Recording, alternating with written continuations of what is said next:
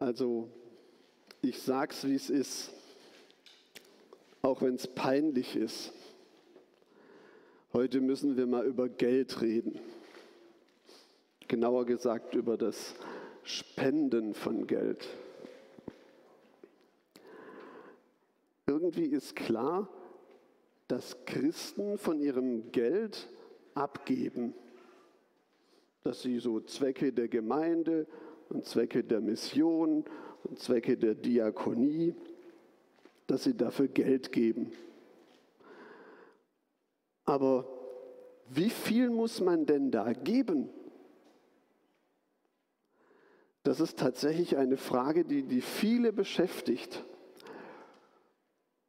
Und eine Antwort, die da häufig gegeben wird, ist ja 10 Prozent des Einkommens. Da gibt es im Alten Testament so ein, eine Richtlinie, sogar, da ist sogar ein Gesetz, dass man den Zehnten von seinem Ertrag gibt, also 10 Prozent. Gut, das ist eine Überlegung, aber die Überlegungen hören dann noch nicht auf. Da weisen dann manche darauf hin, ja, diese 10 Prozent müssen wir im, im christlichen Bereich mehr so als, als Untergrenze verstehen. Also stellen wir dann die Frage, ob jemand, der nur 10 Prozent gibt, ob der dann nicht ein schlechtes Gewissen haben müsste.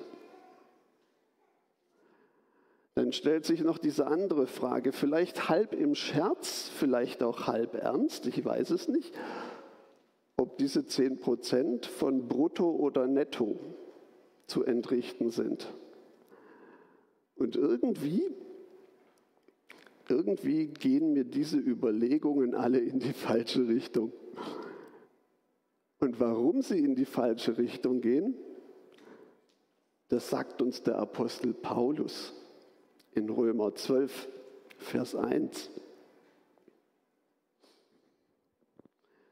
Brüder und Schwestern, bei der Barmherzigkeit Gottes bitte ich euch, stellt euer ganzes Leben Gott zur Verfügung. Es soll wie ein lebendiges und heiliges Opfer sein, das ihm gefällt.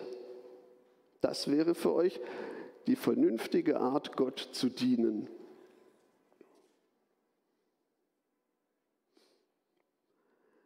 stellt euer ganzes Leben Gott zur Verfügung. Die Idee im Leben als Christ ist, dass, dass alles, was ich bin und habe, mein ganzes Leben, dass das Gott gehört. Das schließt auch mein ganzes Geld ein.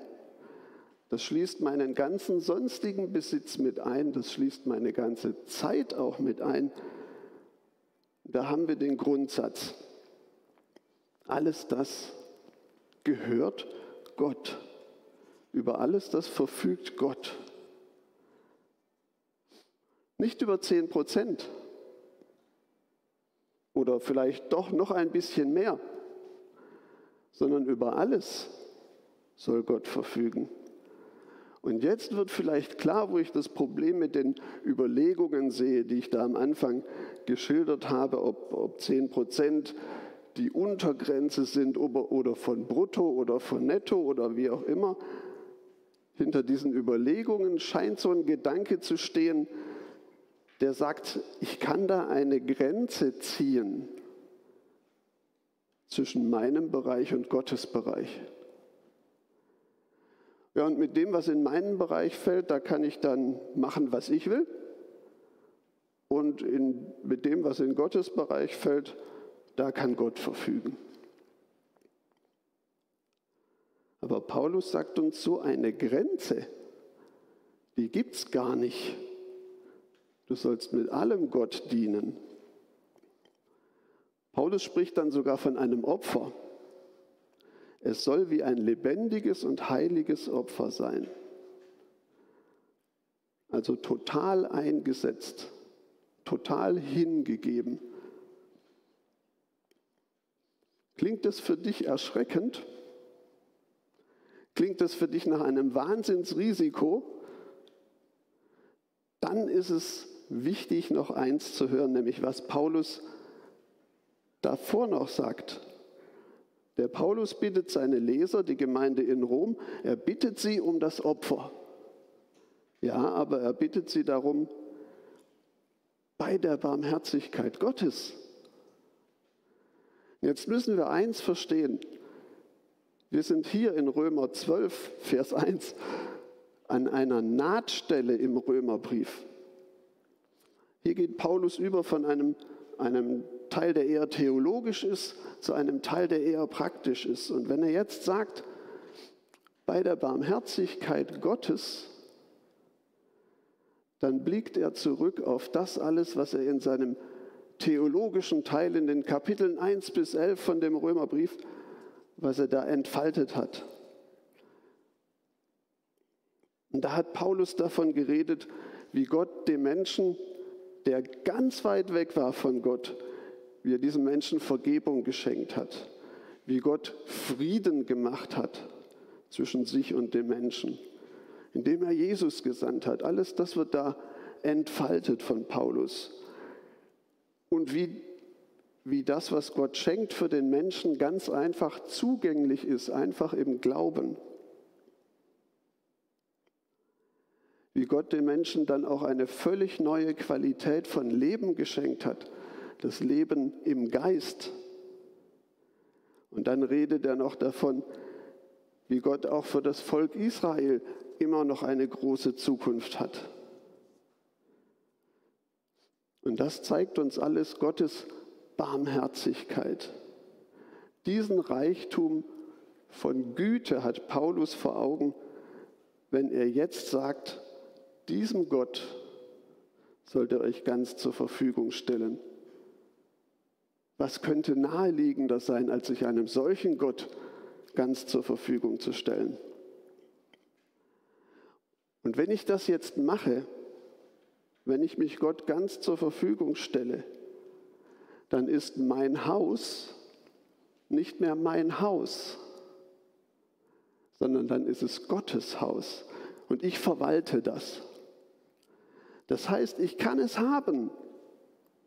Ich kann mich dran freuen. Und ich werde gleichzeitig fragen, was möchte Gott mit diesem Haus erreichen? Wie möchte Gott es zum Segen setzen? Möchte Gott einen Hauskreis drin haben? Oder es sind vielleicht Zimmer übrig. Möchte Gott, dass ich Leute aufnehme, die sonst keine Wohnung finden? Oder möchte Gott, dass ich ein Kind aufnehme, weil ich Platz habe und so. Mal offen sein dafür, was Jesus sagt. Vielleicht hat er, hat er eine Idee, was er sich so wünscht. Und das gilt für alles, was du hast. Vielleicht hast du kein Haus, aber vielleicht hast du eine PlayStation 5. Ich habe nachgeguckt, ist wohl das aktuelle Modell.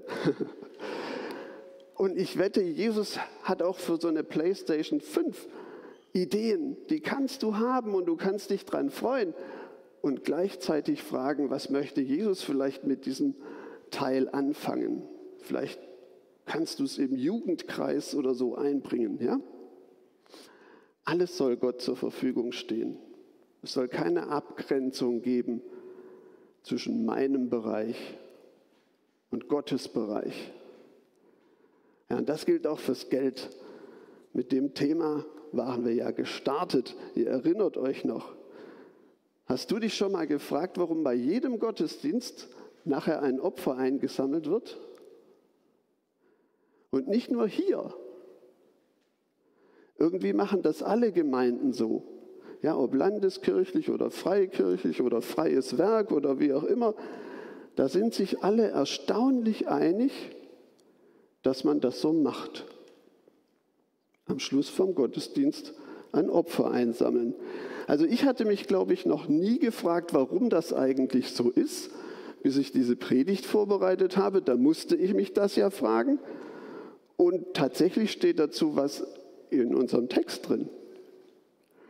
Da steht nämlich, das, nämlich alles Gott zur Verfügung zu stellen, das sei euer vernünftiger Gottesdienst.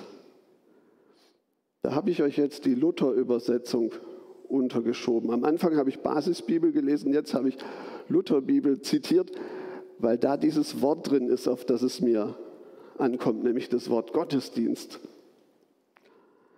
Eigentlich sagt Paulus, ist Gottesdienst sein ganzes Leben Gott zur Verfügung zu stellen. Die Veranstaltung Gottesdienst am Sonntagmorgen, die wird dadurch jetzt nicht abgewertet. Keineswegs, aber es ist eben nicht die einzige Art von Gottesdienst, die wichtig ist. Der ganze Rest des Lebens ist eben auch Gottesdienst. Aber jetzt finde ich das eine gute Idee, wenn wir diesen Gedanken von mein ganzes Leben ist ein Gottesdienst, mein ganzes Leben stelle ich zur Verfügung, wenn wir den in die Veranstaltung Gottesdienst am Sonntagmorgen mit einbauen. Und das ist das, was beim Opfer passiert. Ich drücke im Gottesdienst, Gottesdienstveranstaltung am Sonntagmorgen, drücke ich dann konkret und materiell aus, dass ich Gott alles zur Verfügung stelle. Dass mein ganzes Leben ein Gottesdienst ist. Ich blende etwas, von dem mein Leben ist ein Gottesdienst, in den Sonntagmorgen Gottesdienst ein. Und das hat was. Das ist jeden Sonntag eine gute Erinnerung, dass der Gottesdienst nicht aufhört, wenn ich hier zur Tür rausgehe, sondern eigentlich erst anfängt.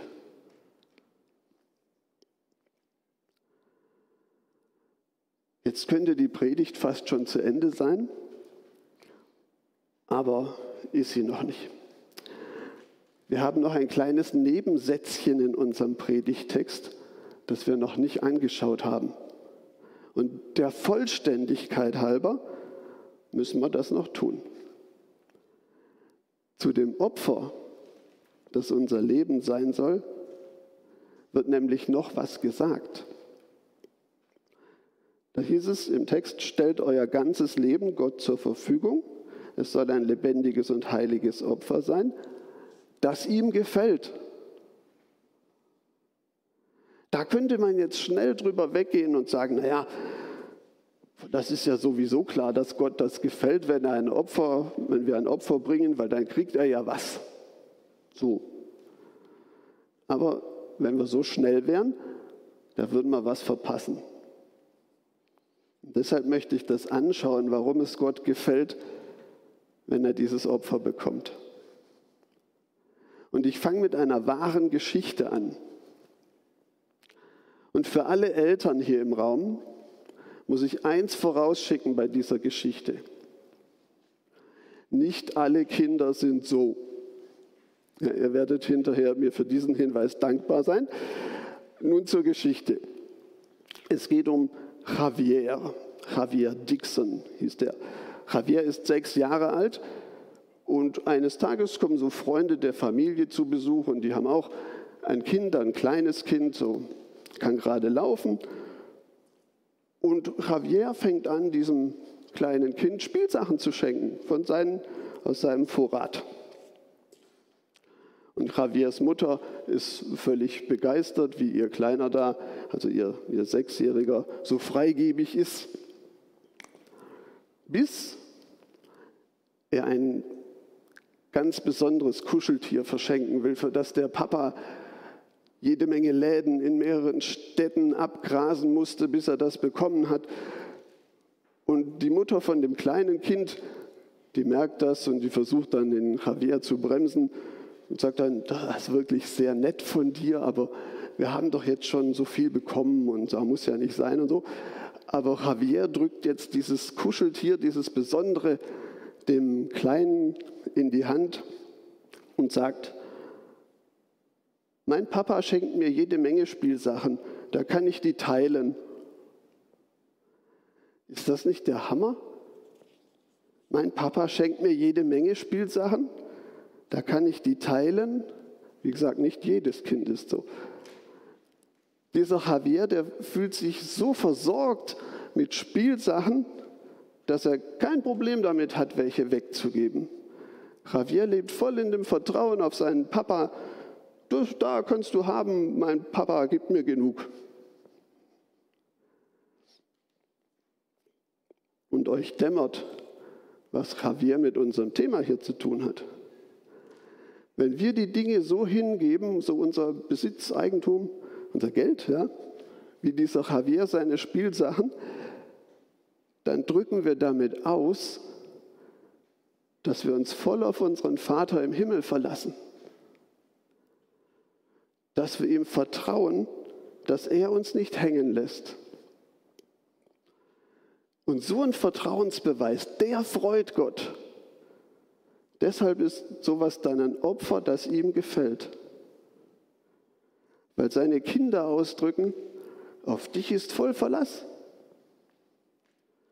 Und es gibt noch einen Grund, warum das Opfer unseres Lebens Gott gefällt. Wir haben es vorhin von der Barmherzigkeit Gottes gehabt, ja, weil Paulus ja da gerade herkommt, in Römer 12, Vers 1, blickt er zurück auf diese Barmherzigkeit. Und weil Gott eben barmherzig ist, möchte er mit seinem, mit seinem Heil, mit seiner Liebe die Menschen erreichen. Er möchte, dass Menschen gerettet werden. Er möchte, Menschen frei werden, dass sie heil werden. Er möchte, dass Menschen getröstet werden. Das ist sein Herzensanliegen. Und dazu nimmt er dein Leben in Dienst. Mit allem, was du hast. Vom Haus und von der Playstation, da haben wir vorher schon mal gesprochen, wie das da funktioniert. Jetzt möchte ich es aufs Geld zuspitzen. Ist dir klar, dass dein Geld echt etwas bewegen kann für Gottes Ziele, für Gottes Herzensanliegen? Überall arbeiten Menschen daran, Gottes Heil in die Welt zu tragen. Das passiert in Stuttgart, das passiert anderswo in Deutschland. Das passiert in der ganzen Welt. Wir haben es jetzt auch von Malawi gehört. Und es passiert in allen Formen und Farben. Das Evangelium wird weitergesagt. Medizinische Hilfe wird gebracht. Materielle Hilfe wird organisiert. Und das läuft natürlich alles nicht ohne Geld. Das liegt ja irgendwie auf der Hand. Jetzt nehme ich ein praktisch x-beliebiges Beispiel von den vielen Tausenden, die man nehmen könnte. Ich nehme eins, wo ich das, was es für mich gut illustriert irgendwie, das OM-Schiff. Ja, das bringt in aller Welt das Evangelium zu den Menschen. Und gelegentlich, stell dir vor, muss es tanken, damit es auch in aller Welt herumfahren kann. Und das ist bei einem Schiff nicht anders, wie wenn du mit deinem Auto an die Tankstelle fährst, nur ein bisschen größer. Aber wenn du mit deinem Auto an die Tankstelle fährst, da kommst du nicht ganz ungeschoren davon. Und das Schiff eben auch nicht. Das braucht Geld zum Tanken. Und von Coworkers könnte man auch unzählige Beispiele in die gleiche Richtung anführen. Und tatsächlich ist es unter anderem tatsächlich mein Geld und dein Geld, das da helfen kann. Das Öl für das Schiff bezahlen oder neue Motoren in Flugzeuge einzubauen, damit die Ärzte und Missionare in den Urwald fliegen können. Raummieten bezahlen, damit diese Räume Begegnungsstätten werden können zwischen Gott und Mensch. Gehälter bezahlen, damit Menschen sich ganz in den Dienst am nächsten, ganz in den Dienst der Liebe Gottes hineinstellen können. Unser Geld kann richtig was bewegen in, in Richtung auf Gottes Ziele. Und wen wundert's? Das gefällt Gott. Ein letztes habe ich noch. Was passiert jetzt bei den Menschen, bei denen das Heil Gottes ankommt. Die fangen an, Gott zu danken und ihn zu loben. Die Menschen, die die frohe Botschaft von, von Gottes Liebe und Barmherzigkeit, die die hören dürfen, die Menschen, die mitten im Urwald medizinische Hilfe bekommen, die fangen an, Gott zu loben. Jetzt habe ich eins gemerkt, dieses weltweite Lob Gottes ist ein immer wiederkehrendes Thema in der Bibel. Vor allem in den Psalmen, das ist ganz viel drin. Jauchzet dem Herrn alle Welt. Ja, so fängt Psalm 100 an. Das ist auch Gottes Herzenswunsch, dass überall sein Lob erklingt, weil Menschen ergriffen davon sind, wer er ist. Jetzt frage ich dich, ist es auch deine Vision, dass Gottes Barmherzigkeit zu den Menschen kommt in Form von Verkündigung und Seelsorge und Diakonie, dass Gottes Reich gebaut wird und dass das Lob Gottes bei immer mehr Menschen erklingt, in Stuttgart und weltweit, da kannst du was beitragen. Du kannst was bewegen in diese Richtung. Mit allem, was du hast. Mit deinem Haus, mit deiner Playstation und mit deinem Geld. Bei der Barmherzigkeit Gottes bitte ich euch, stellt euer ganzes Leben Gott zur Verfügung. Amen.